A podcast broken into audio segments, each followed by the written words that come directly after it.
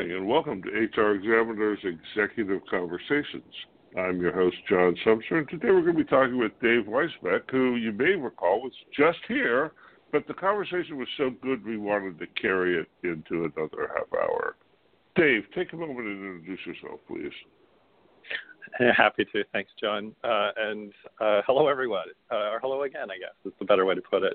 Uh, so, Dave Weisbeck, I'm Chief Strategy Officer at Visier my favorite joke is always that you know nobody knows exactly what a chief strategy officer does. It means I get to do whatever I want, and nobody can tell me I'm not exactly on task. Uh, but the the truth of the matter is, what I really focus on this year is being taking the responsibility for where we need to take the business. You know, thinking about it from an internal perspective, but really externally think about all the challenges that we face as a market, trying to make sense of all of the data that we have, the, the massive amount of exhaust on the systems we put in place and that exhaustive data, how do we use that and bring better evidence to the decisions that we make about people. So it's my job to try to think that through, understand where the world's going, the market's going, HR is going, businesses are going, and then translate that into how we can help um, from an organizational perspective to come in and, and make your business better. Uh, and so it makes it a really fun know, job. I've been doing that for about ten years now, so it's it's been a lot of fun. Yeah, I'm jealous. What a great job! And we haven't mentioned the company you work for, Visier. So, so just a couple of bullet points about Visier, um, and then we'll get on. Yeah. So. Uh, as I mentioned, I've been doing this for 10 years, and so Visier also happens to be 10 years. Actually, we had our 10 year anniversary this last May. Uh, and the background of who we are in terms of people who built the company all comes deep within the analytics world. So that's our passion, and that's really what Visier does.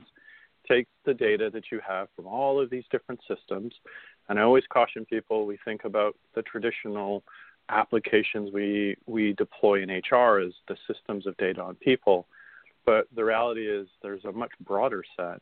You know, it can be anything from your your customer relationship or CRM systems that tells you about people, might be your salespeople, but it tells you about your people. We try to bring all of that data together and be that single source of, of, of truth for you to be able to make better decisions as you're trying to figure out, you know, how do we increase our diversity or how do we keep people that we desperately don't want to lose or how do we improve the quality of our hiring and everything else across the employee life cycle. We try to help you to answer those questions you know, better, faster, easier. That's that's interesting. Is there is there any data that you can think of in the company that isn't can't be seen as information about people? Um, I mean, it seems seems it seems like it all is. Yeah, I, I've thought about that one before actually, um, and I, I, I guess you you have to twist yourselves a little bit in knots to, to for some of it to be included as people data. We we, we get some systems data, machines collect data, that's probably the first category I think of. Is, oh, it's not really pe- that's all people data. So sensors we put in place that might collect data. Is your core, you know, financial? Is your general ledger? Actually, there's people data in there. Um, in fact, probably a lot of your contingent workforce is better tracked in there than it is in your core HCM. So, so it, it, I, I always advocate for a more expansive view of what is people data uh, because it helps us to connect it to the business uh, and a lot of these uh, systems that the rest of the business gets really fixated on and you know goes talks to vendors and deploys and has big projects around they hold a piece of the puzzle of people data. And if you can connect to those you can connect the decisions that we're making around you know putting in place whether it's an engagement program or you know a learning and development program to what is the impact it has uh, you know from a cost perspective or a revenue perspective and so I think I think that is that that is a place we need to continue to advance from a people analytics is connect to those business outcomes. So there's a recent um, MIT Technology Review article about people analytics. That's a review of a book um, that purports to have the real angle on when people analytics got started. Have you had time to think about about the article and, and its critique of the discipline? Yeah, I, I guess I uh, Uh, the easy answer to that is yes, um, in, part because I, have been thinking about these questions for a very long time. In fact, I have a very common set of questions that come up that relate to people analytics and you know ideas of Big Brother. Um, privacy is a is a hot topic. Uh, certainly, with what happened in Europe some time ago, and that got organizations to wake up because they heard four letters, GDPR, and realized they had to look at things differently. And now we've got a new set of four letters, CCPA, you know, the California Act around um, privacy. And so privacy, you know, factors into this. Big Brother notions factor into this.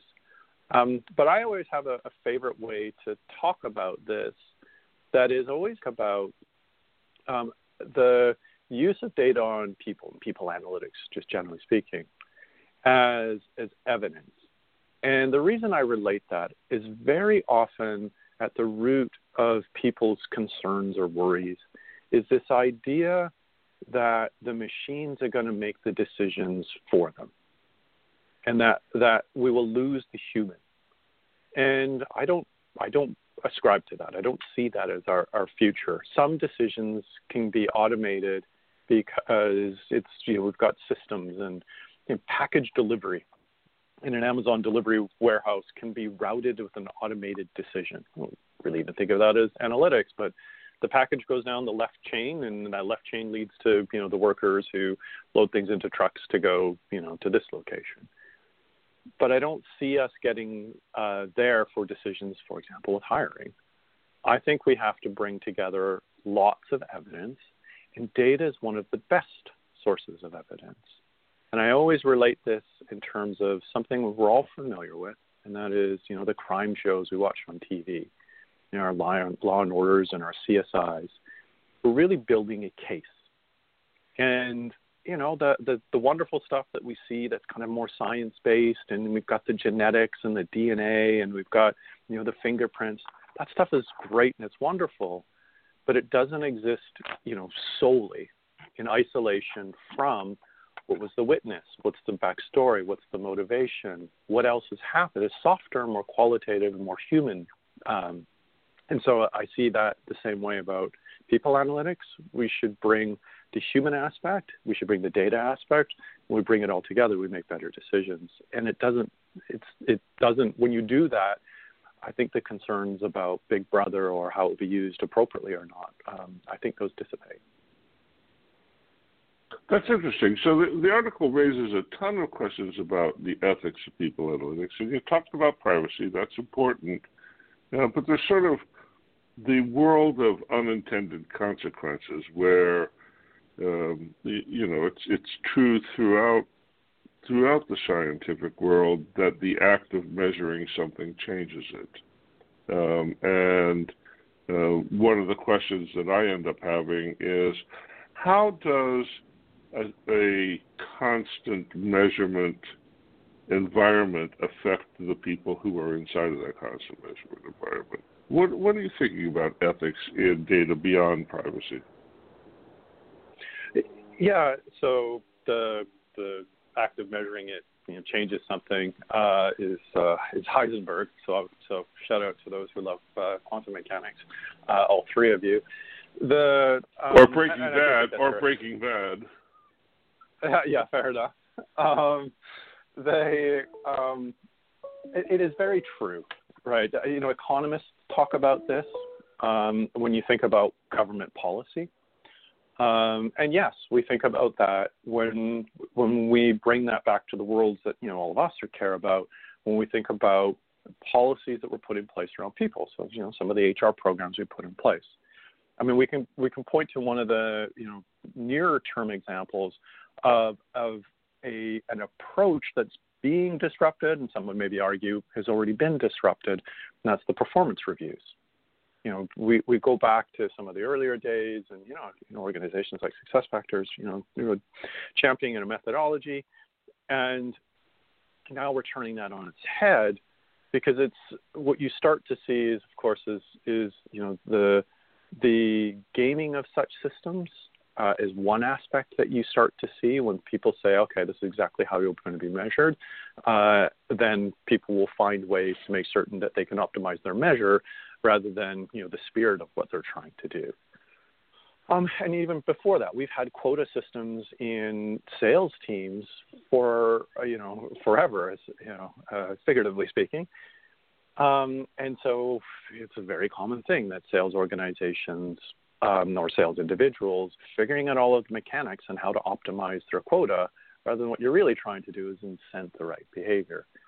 So I think in that regard, you know, this isn't new, uh, and you know, we always have to be diligent about the the unintended consequence that comes from that measurement. Um, but I always turn it to the other way and and ask the deeper question, which is, you've got two choices. You've got a very simplistic world of two choices. You have a I think I feel, or you have I have data. And it becomes a choice of I, I will dismiss the world of data because of these other consequences, or I'll go to a world where I'd have none of that. And I have to go purely on gut instinct and feel. And I would much rather be in a world where we bring greater evidence, more evidence than less. And so it's always a really, my, my way I always try to simplify it down is we have a very simple choice, and it's it's better to not be blind than it is to when it comes to using information to make decisions. Okay, we could go we could go a long way with that, but I, instead I'm going to bring us back to to to sort of the point of the conversation, and that's that's we talked a lot the last time about COVID and and related things, my guess is that is that you are learning a ton, and so I'm very interested about the the product pipeline and what you think is coming as the uh, uh, flagship company in the people analytics business. What what are your next what are your next issues and what's coming down the road? Yeah, uh, um, I I mean it's interesting because we we our approach as a company is to say we care about uh, you know we're we're a technology company. So to be clear, we're a software company, we're a technology company. We provide cloud solutions for organizations. Um, but one of our beliefs has been the whole notion of software as a service is a wonderful transition to a better way for all of us to get access to you know some pretty fantastic technology. But the last S software as a service kind of always seems to be the one that gets uh, under delivered. Uh, it doesn't get explored enough. It gets you know overpromised and you know under delivered. And so, what do I mean by that? In our case, when you think about analytics, it's very easy to put a bunch of tools in, you know, in some, you know, somebody else's data center, you know, the vendor's data center, and say, "Ha, it's you know, analytics in the cloud."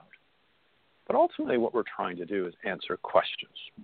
That's that's our goal. We're trying to figure out you know the answer to deeper and deeper sets of questions about our people, so we can make better decisions to advance the business, to help them advance their careers and, and the like. And so, what's the point of all of that? We advance our technology, and that's half of where we put our energy. And then we try to advance the sets of questions that we can answer and literally deliver them as questions. So we're always advancing what is the latest state of the art types of questions. Um, and so that means we got to stay really close to, you know, what are the questions that people are asking? What are they trying to figure out? And certainly one of the things that, that even connecting to the, the last little conversation we have, a giant question that people are asking now is to try to get a better insight into diversity. In particular, as the little phrase I always love is inclusion is what we strive for, diversity is what we measure. And so that is that is a huge area of topic. And to connect it to our last conversation, I think it's a good example of where you'd you'd rather not be blind. You'd rather know where you're at. You'd rather know if you've got bias or unconscious bias in terms of, the types of questions that are um, or the types of behaviors that are happening in, inside your organization. And it's an example of where I think data can have a positive uh, change to the world.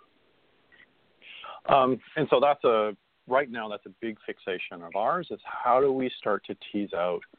Uh, it's very easy to measure all of the the cuts of data and understand from a gender, from an ethnicity, you know, from a disabilities, from a veterans. There's lots of cuts of how we might want to think about age, uh, of diversity, and then the the multitude of ways we want to measure it. But how do we start to, to peel back inclusion? And inclusion is often answered in terms of I feel, but how can we start to tease out are you actually included? And so one of the things that we have uh, as an example of this is is uh, a hypothesis tester is what we call it. Overly fancy name for. Uh, I'll give you an example of, of how it works. When you do hiring, the the the question, the big question, right, is if my interviewers are more diverse, do you get more diverse uh, hires at the end? And uh, no, you know, implications of bias, except perhaps unconscious bias. But if you have more diverse interviewers, do you um, and you apply them to a you know nicely diverse candidate pool, do you get different outcomes if you have less or more diverse interviewers? And so that's a hypothesis. Aha, I, bet, I bet you, you know, the, the, the thought is, I bet you we'll get more diverse hires if we have more diverse um, interviewers. And so now, how do you structure that in a way that you can tease that out and look for those patterns in the data in an intuitive way that allows you to see the streams that people follow? They follow the stream of going through these intersets of interviewers. They follow the streams that goes through those. Where does that lead to in terms of an outcome? Um, and so that that type of, of notion um, uh, is a difficult one when we think about the data and the structure of data and the movements of, of people through through processes. But it's a, it's a good example where we try to put the technology together with also the you know the the questions that matter and are important that people you know either are trying to answer or should be trying to answer. And so that's that's one area we're trying to continue to push forward. What's what's an example of a question people should be trying to answer? Um, well, there's there's there's where I mean the the wonderful thing about people analytics is it's so massively diverse. Um, and and the you always go end up going back to the employee life cycle uh, because it's you know it's a nice framework to try to cut this apart. I, I think we should be trying to answer quality of hire questions more deeply than we are today if we go to the you know the front end. Um, and, you know, but we can't do so without without starting to look at not what happens after the hire. Are, is this person promoted? Are they do they you know are they getting salary increases? What, what is their performance reviews? Um, and then to track it back into you know where did we source them from? Where did who who did the evaluation and you know and who did the interviewing to say this would be a great person to hire? And that's a way that you can optimize you know the the talent in your organization. But we often look at these things in, in stovepipes and silos and so we can look at you know data in our ATS but we can't connect it to you know the other systems and data. And so those more complicated questions become difficult for us to answer. Um, um, but ultimately I still advocate that you know where is this all pushing? Where is this all leading? Um, I, I think a lot of people invest in people analytics or make choices that is simplistic in the sense that that is a cost-based analysis. So they're thinking, what is the size of my team? How many people? What's the cost of the solution? Um, uh, you know, it, you know, can I consolidate vendors? Uh, and I think that's you know that's not a good business case for you know the advancement of people analytics in, in an organization. Most people think about it in terms of what are the what are the people direct people things we are passionate about in HR outcomes. You know, can I advance my retention? Can I improve my hiring? Can can I understand the you know the learning programs we have in place and you know where we've got the right coverage um, you know, and we've got the right programs in place. So we think about it in those terms. But where it's ultimately going, more of the peak of the pyramid, is we have to connect those decisions to, and how does that advance the business forward? And one of my favorite little rants on this one is engagement, because we very often everybody does engagement. Everybody tries to measure engagement. You know, it feels like you can't be a CHRO, at least in a sizable organization, without bringing to your board or your leadership team, where are we with engagement? And everybody has to have a number and know their number. Um, but what we we invariably don't do, we just believe, and we don't try to directly answer and connect it. Is what is the what is the effect of engagement, even as it relates to simpler questions like, what is if we move up our engagement by five points, what would be the outcome we would expect in retention? Would it actually make a difference to keeping the talent that matters to us? And then you can go further and say, um, we just accept without ever trying to, to see what our own individual answer is as an organization. If engagement increases by 10 points, what will that mean in terms of our productivity? Do we have at least a point of view on that? We don't have to have the perfect scientific, you know, written paper that's been peer reviewed and all of the other, you know, I's dotted and T's crossed, but at least have a, a you know, a model that says if we increase it by 10 points, we will get this much productivity, which will lead to this much, you know, and then what is your business outcome? Is it employee, is it, sorry, customer satisfaction or is it revenue or what is it that, you know, that matters to your business? We still have to connect those things that we are doing in terms of our people and the decisions that have a, have a, a HR program impact to a business strategy impact. And that's where we continue to push as Visier. And I think we have to continue to push as an industry. That's that's that's interesting. That's interesting. So so I'm thinking a lot about the changes that we've experienced over the last six or eight months, and imagining that HR is going to have a increased focus on health and safety. Um, and much of what you talked about sort of assumes health and safety at the core. Um, I wonder, I wonder if you can imagine um, health and safety being the fundamental things that are the foundation of all other measures. Do you think there's a role for health and safety in your view of the future? Yeah, so health and safety, where we see it predominantly today, is you know um, organizations, industries actually. Um, you, know, you can go straight to industries that have you know put workers at more at more risk, so that they've they've had the leading edge, right? So uh, oil industry, uh, oil and gas, you certainly see that. Um, you know, it's quite dangerous work. Uh, we also see it in, in uh, some public sector places, particularly cities. You got road crews, um, you know, maintenance, you know, sanitary. These things can be dangerous work.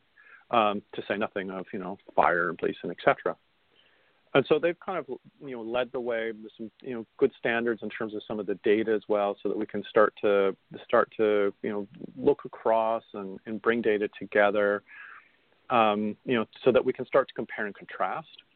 We're huge advocates of benchmarks. Um, you know, we would take our 10 million or so employees that we we would, we would count in our across our customer base and you know try to try to give relative comparisons. But the point is there is the the you know that's that's the been the leading edge. What we saw actually starting in March was suddenly uh, this explosion of people trying to answer questions that related now, of course, from a COVID perspective and trying to understand exposure and risk.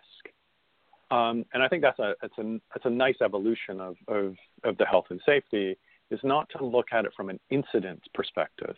And so looking backwards from an incident perspective and saying, okay, obviously there's something, you know, at this site or location or the nature of this work that we need to put in place as a corrective action. But now can we start to try to figure out how to model risk and exposure? Um, and so that, that's a nice evolution to try to get ahead of the curve. Um, how prevalent will that be in the future? Um, that's a really tricky question. I mean, and I think goes to the heart of questions we're all asking right now was around what is the new normal going to look like? You know, will we be more of us be working from home? Most certainly. Um, will um, will you know the there's some wonderful stories of uh, 1918 uh, influenza uh, uh, from uh, the Spanish flu, right? As we as we it was somewhat misnomered, the and and some of the social norms that changed. I mean, how, what are those social norms? What are those work norms that will also change? And will health and safety rise up? I'm, I, I, I don't know actually. I suspect we will see, uh, you know, changes in the work environment. Certainly, how how prevalent health and safety will be as part of that. I think wellness and well-being um, are, are going to be big topics because we've all been so disrupted. We've all had such a shock to the system that we are going to care about that because we will we will quickly understand that that has an impact on our overall productivity. And so I think we'll see a rise coming from that angle. Um, how much will stick though? Maybe a little bit of everyone's guess.